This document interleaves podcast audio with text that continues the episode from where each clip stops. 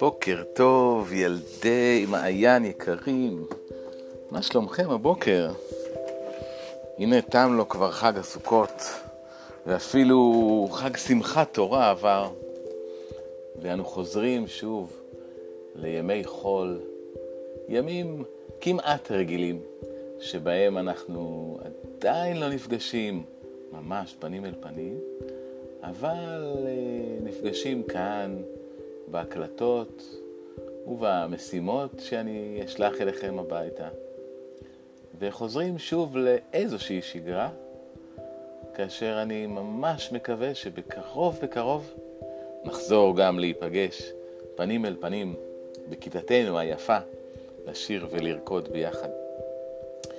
לפני שנתחיל, אה, לספר עוד ספר, עוד אה, פרק במסעו הנפלא של ניל סולגרסן, אשתף אתכם בהקלטה נוספת ששלחה אליי אה, נעמה, ובה היא מספרת על חוויה מאוד מיוחדת שהיא חוותה בסוכה שלשום. הנה, הקשיבו.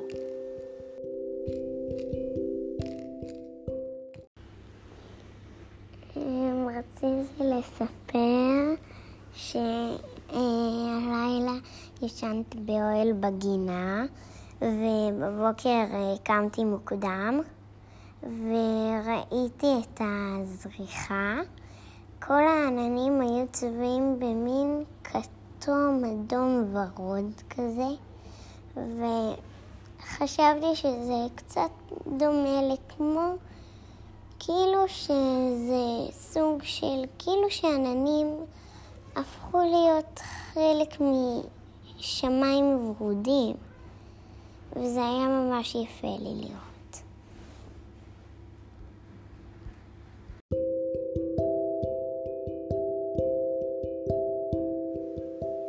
איזה סיפור יפה, נכון?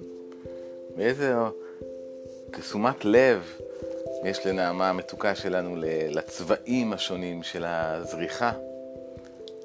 אם יצא גם לכם מתישהו לראות זריחה או שקיעה, שימו לב לדמיון בין הזריחה לבין השקיעה. בתקופה זו של השנה, כשהסתיו מגיע, השקיעות הן יפות, השקיעות והזריחות הן יפות באופן מיוחד. בגלל שיש עננים בשמיים, והעננים נצבעים ממש ב... שלל צבעי הקשת, שלל צבעים מאוד מאוד יפה. יכול להיות שזה כמו בשורה כזאת לקראת בואו של החורף הקרב. ועכשיו נמשיך בסיפורנו על מסע הפלאים של נילס הולגרסן הקטן עם אווזי הבר, ולשם כך נקפל את הרגליים ונפרוס את הכנפיים. ועכשיו אפשר לעוף אל התכלת בשמיים. מלמעלה מתגלים אגדות וסיפורים, צרור שמועות מעשיות, מלוא החופן של בדיות, שלחש לתוך אוזנו, סב לאב ואב לבנו.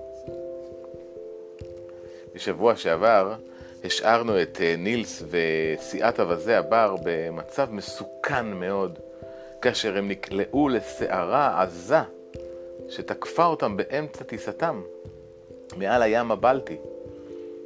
אם אתם זוכרים, בכל פעם שהם אה, ביקשו לרדת ולנוח קצת על אה, פני המים של הים, תקפו אותם כלבי ים שניסו לטרוף אותם.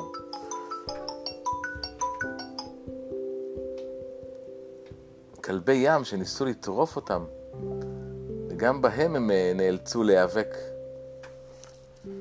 וזה המצב שבו השארנו את, אה, את אה, נילס וסיעת אווזי הבר. עכשיו נראה כיצד הם נחלצו מן הצרה.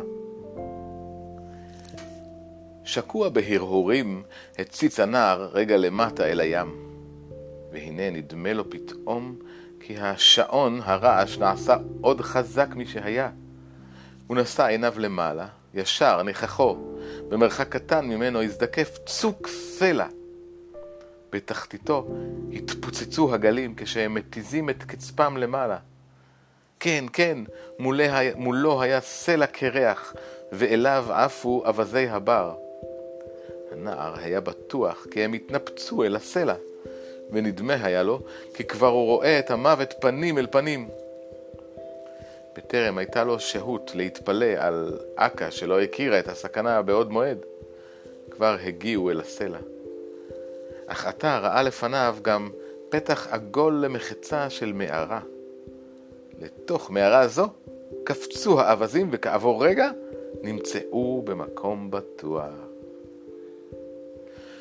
ואולם ראשית כל, חשב כל אחד מהם, בטרם ישמח על שניצל, לבדוק ולראות אם ניצלו גם כל יתר בני החבורה.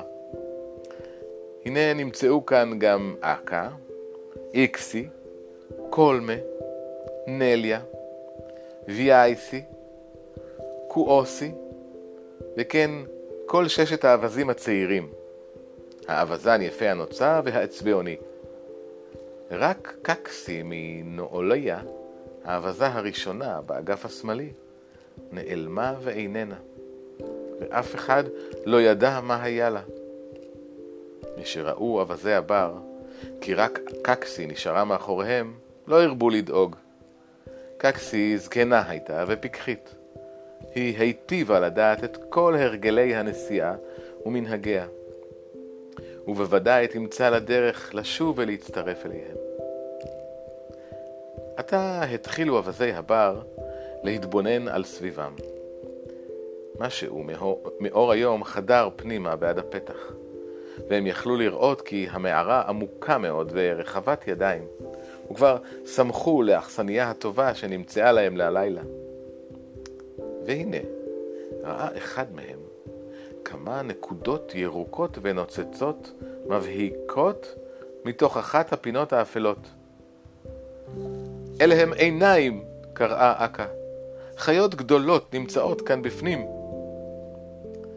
האווזים נדחקו אל פתח המוצא, אבל אצבעוני, שבאפלה היטיב לראות מאווזי הבר, קראה אליהם: אינכם צריכים לנוס, רק כבשים אחדים, הרובצים ליד קיר המערה. לאחר שהתרגלו האווזים אל אפלולית הערב השוררת במערה, ראו ברור את הכבשים. המבוגרים שבהם היו שווים במספרם לאווזים. אבל מלבדם היו עוד טלאים אחדים.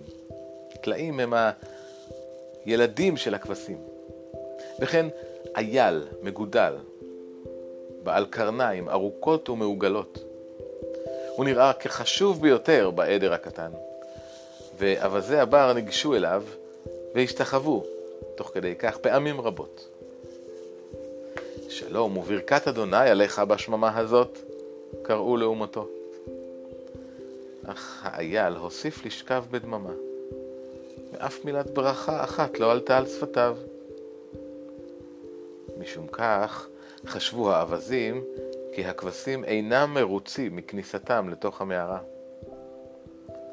אולי אין כניסתנו לכאן נעימה לכם? אמרה אכה. אבל לא אשמתנו היא, הרוח היא שטלטלה אותנו הנה. כל היום התרוצצנו בסערה, וחסד רב יהיה זה אם תוכלו, אם נוכל ללון פה הלילה. זמן רב עבר והכבשים לא השיבו אף במילה אחת. ועם זה שמעו האווזים ברור שאחדים מהם נאנחו הנחות עמוקות. אכה ידעה אמנם כי הכבשים הם פחדנים ומנומסים מטבעם, אבל דומה היה שהללו אינם יודעים כלל נימוסים נעים מהם. לבסוף פתחה כבשה זקנה אחת, מואר... שפנים מוארכים לה, חרושי צער, ואמרה בקול עצוב, אף אחד מאיתנו אינו אוסר עליכם לשבת כאן. אך הבית הזה בית אבל הנהו, ואיננו יכולים עוד לקדם פני אורחים כמו בימי קדם. לכן אינכם צריכים לדאוג, אמרה אכה. אילו ידעתם את כל אשר נשאנו וסבלנו היום, הייתם מבינים בוודאי מה רבה שמחתנו למצוא לנו מקום בטוח בו נוכל ללון. לאחר שאמרה אכה את הדברים האלה, קם האייל הזקן ועמד על רגליו. ברור כי מוטב היה לכם להתעופף, גם בסערה העזה, מאשר להישאר כאן. אך עתה אל תשימו שוב פעמיכם לדרך. טרם כיבדנו אתכם בכל הטוב אשר בביתנו. הוא הוליכם אל גומה עמוקה מלאה מים. על ידה הייתה מוטלת ערימה של מוץ ותבן קצוץ. הוא ביקש מן האווזים להתכבד. עבר עלינו חורף שלגים קשה מאוד, אמר. האיכרים אשר להם אנו שייכים, היו מביאים לנו שחת ותבן של שיבולת שועל, לבל נגבה ברעב. ערימה זו היא כל מה שנשאר לנו. האווזים התחילו מנקרים במספוא בזריזות רבה. הם חשבו כי מזלם שיחק להם הפעם, ומצב רוחם היה מצוין. אמנם ראו כי הכבשים מלאים פחד, אך ביודעם כמה נוחים בני הצאן להיבהל, לא האמינו כי יש כאן סכנה של ממש. אחרי שאכלו לשובע, לא ביקשו אלא ליהנות משינה טובה. אבל הנה קם האייל הגדול עוד פעם וניגש אליהם. נדמה היה לאווזים כי כבש בעל קרניים ארוכות וחזקות כל כך לא ראו מימיהם. בכלל היה מראהו של האייל בלתי נשכח. מצחו גדול היה וגרום, עיניו פקחיות והליכ... והליכתו אצילית ונאה, כשל חיה יהירה ואמיצת לב. אינני יכול לקחת עליי את האחריות להרשות לכם ללון פה, בלי להגיד לכם, כי המקום הזה איננו בטוח כלל, כך אמר. לפי שעה איננו יכולים לאחסן אצלנו אורחים ללינה. רק עתה הכירה אכה כי הדברים נאמרו ברצינות. אם אתם דורשים זאת, בהחלט נצא מפה, אמרה, אבל האם לא תגיד לנו קודם מה מדאיג אתכם? איננו יודעים דבר, כן? איננו יודעים אפילו לאן הביאונו כנפינו, לאן הגענו. זהו אי קרל הקטן, ענה האיל. הוא נמצא במערבה של גוטלנד, ומתגוררים כאן רק כבשים ועופות ים. שמא כבשי בר אתם? שאלה אכה. כן, כמעט שאפשר לכנותנו כך, ענה האייל. עם בני האדם אין לנו בעצם שום עניין. קיים הסכם עתיק בינינו ובין עיקריה של חווה אחת בגוטלנד, על פיו חייבים הם לספק לנו מספוא בחורפי שלג קשים. בתמורתו רשאי, רשאים הם לקחת להם את המיותרים מבינינו. האי קטן כל כך, שאין ביכולתנו לפרנס אלא רק מספר מוגבל משלנו.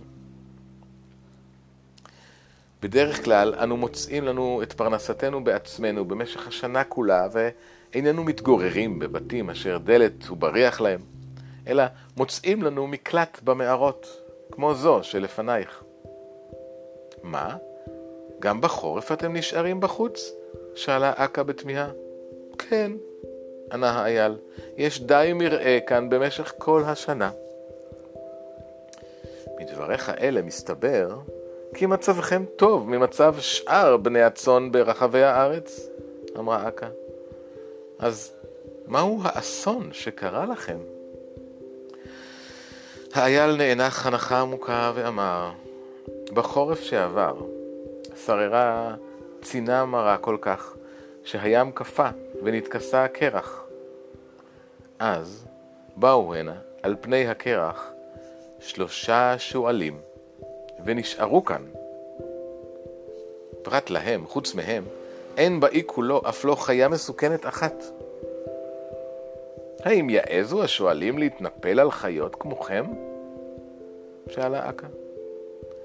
לא, ביום אינם מעיזים, כי אז יכול אני להגן על עצמי ועל בני חבורתי.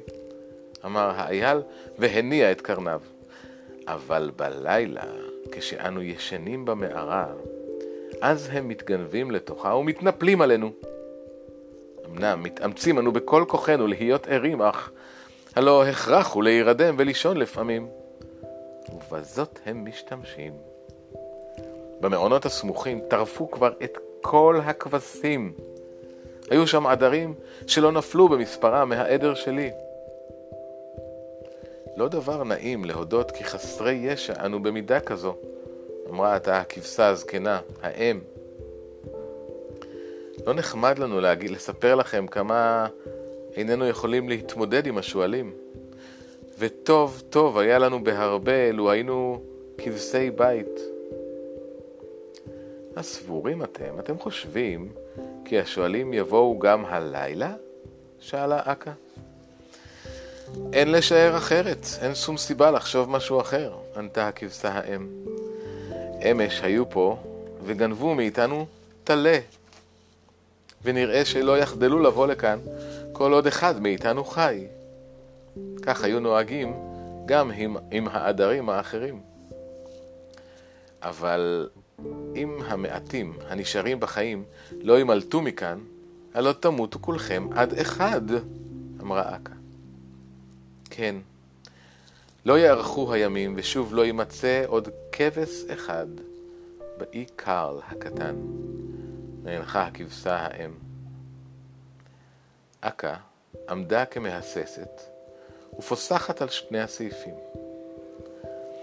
חשבה מה תבחר בין הבחירה הזו לבחירה האחרת. לא היה בזה משום עונג לשוב ולהתעופף אל הסערה, אבל גם להישאר בתוך בית שבו מחכים לאורחים כאלה, שיטרפו את כולם, לא היה נעים ביותר. שעה קלה היא אינה בדבר, ואחר פנתה אל אצבעוני. אגידה נא לי, נער יקר, האם אין בדעתך להושיענו גם הפעם, כמנהגך לעתים קרובות כל כך? כן, ענה הנער, ברצון רב. אמנם צר לי עליך שאינך ישן, הוסיפה אכה. ואף על פי כן רוצה אני לבקש ממך להיות ער ולהעיר אותנו, כשתראה את השועלים באים, כדי שנוכל לעוף מכאן. הנער הבטיח לקיים את בקשתה. הוא ידע יפה, כי כל השאר עייפו יותר ממנו, ועל כן להם זכות קדימה לשינה. הוא הבין שהאווזים שעפו כל היום בסערה, עייפים בוודאי יותר ממנו שנח על גבו של האווזן. על כן, נילס אולגרסן ניגש אל פי המערה, התכנס תחת אבן אחת למצוא לו מחסה מהסערה, ועמד על משמרתו. מעט מעט נתבהרו השמיים, אור הירח התחיל משחק על פני הגלים. הנער עמד בפתח המערה והציץ החוצה. המערה נמצאה במרומי קיר הסלע, ורק שביל תלול מאוד התפתל אליה. בשביל זה יעלו כנראה הנה, בשביל הזה יעלו כנראה הנה השועלים. אמנם שועלים לא ראה עדיין, במקומם ראה, ראה דבר מה אחר, שהטיל עליו פחד גדול למן הרגע הראשון. מתחת להר, על רצועת החוף הצרה, עמדו כמה ענקים או מפלצות אבן אחרות, והיו אלה בני, ואולי היו אלה בני אדם. תחילה חשב כי רק חלום רואות עיניו, אך אחר כך התברר לו כי לא נרדם עדיין. הוא ראה ברור גברים מגודלים. שום טעות ראייה לא הייתה אפשרית כאן. אחדים מהם עמדו על החוף, ואילו האחרים על יד עצם ההר, כאילו היה בדעתם לטפס ולעלות עליו. לכמה מהם גולגלות גדולות וגסות, ולאחרים לא היו ראשים בכלל. לקצתם הייתה רק זרוע אחת, ולקצתם חטוטרת גדולה מלפנים ומאחור. יצורים משונים כאלה לא ראה הנער מימיו. הוא עמד כאן למעלה, מלא אימה לפני השחצנים האלה, וכל כך גדלה אימתו ששכח כמעט לחשוב על השועלים.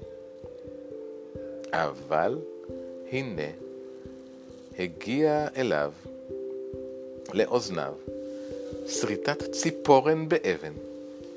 ולעיניו נראו שלושה שועלים, מטפסים ועולים במדרון ההר. משהבין הנער כי עתה עניין של מציאות לפניו, נרגע לגמרי ולא חש עוד שום שמץ של פחד. אחר כך חשב בליבו כי לא טוב יעשה אם יעיר עתה רק את האווזים ויפקיר את הצאן. והוא החליט לעשות אחרת. בחיפזון, במהירות רבה, רץ למערה. האיר במשיכת קרניים את האייל הגדול, ובשעת מעשה קפץ ועלה על גבו. קום הזקן, ונטיל על השואלים פחד כראוי, לחש. הוא התאמץ להיות חרישי ככל האפשר, אבל אוזני השואלים קלטו בכל זאת כל שעון. משהגיעו אל פתח המערה, עמדו ושקעו בהרהורים. נראה שאחד הכבשים זז, אמר השועל הראשון. רוצה הייתי לדעת אם הם ערים. היכנס נא פנימה, אמר עוד אחד. בכל מקרה אינם יכולים לעשות לנו כלום. לאחר שבאו לתוך המערה פנימה, עמדו והריחו את האוויר. Mm, את מי עלינו לקחת הפעם? לחש הראשון. הלילה ניקח את האייל הגדול, לחש האחרון. אז תקל עלינו המלאכה בכל השאר. הנער ישב על גב האייל הזקן, וראה את השועלים המתגנבים. שלח קרניך לפניך, הוא לחש. בום! האייל נגח והשועל הראשון הוא עף בחיבוט עצמות חזרה אל המבוא.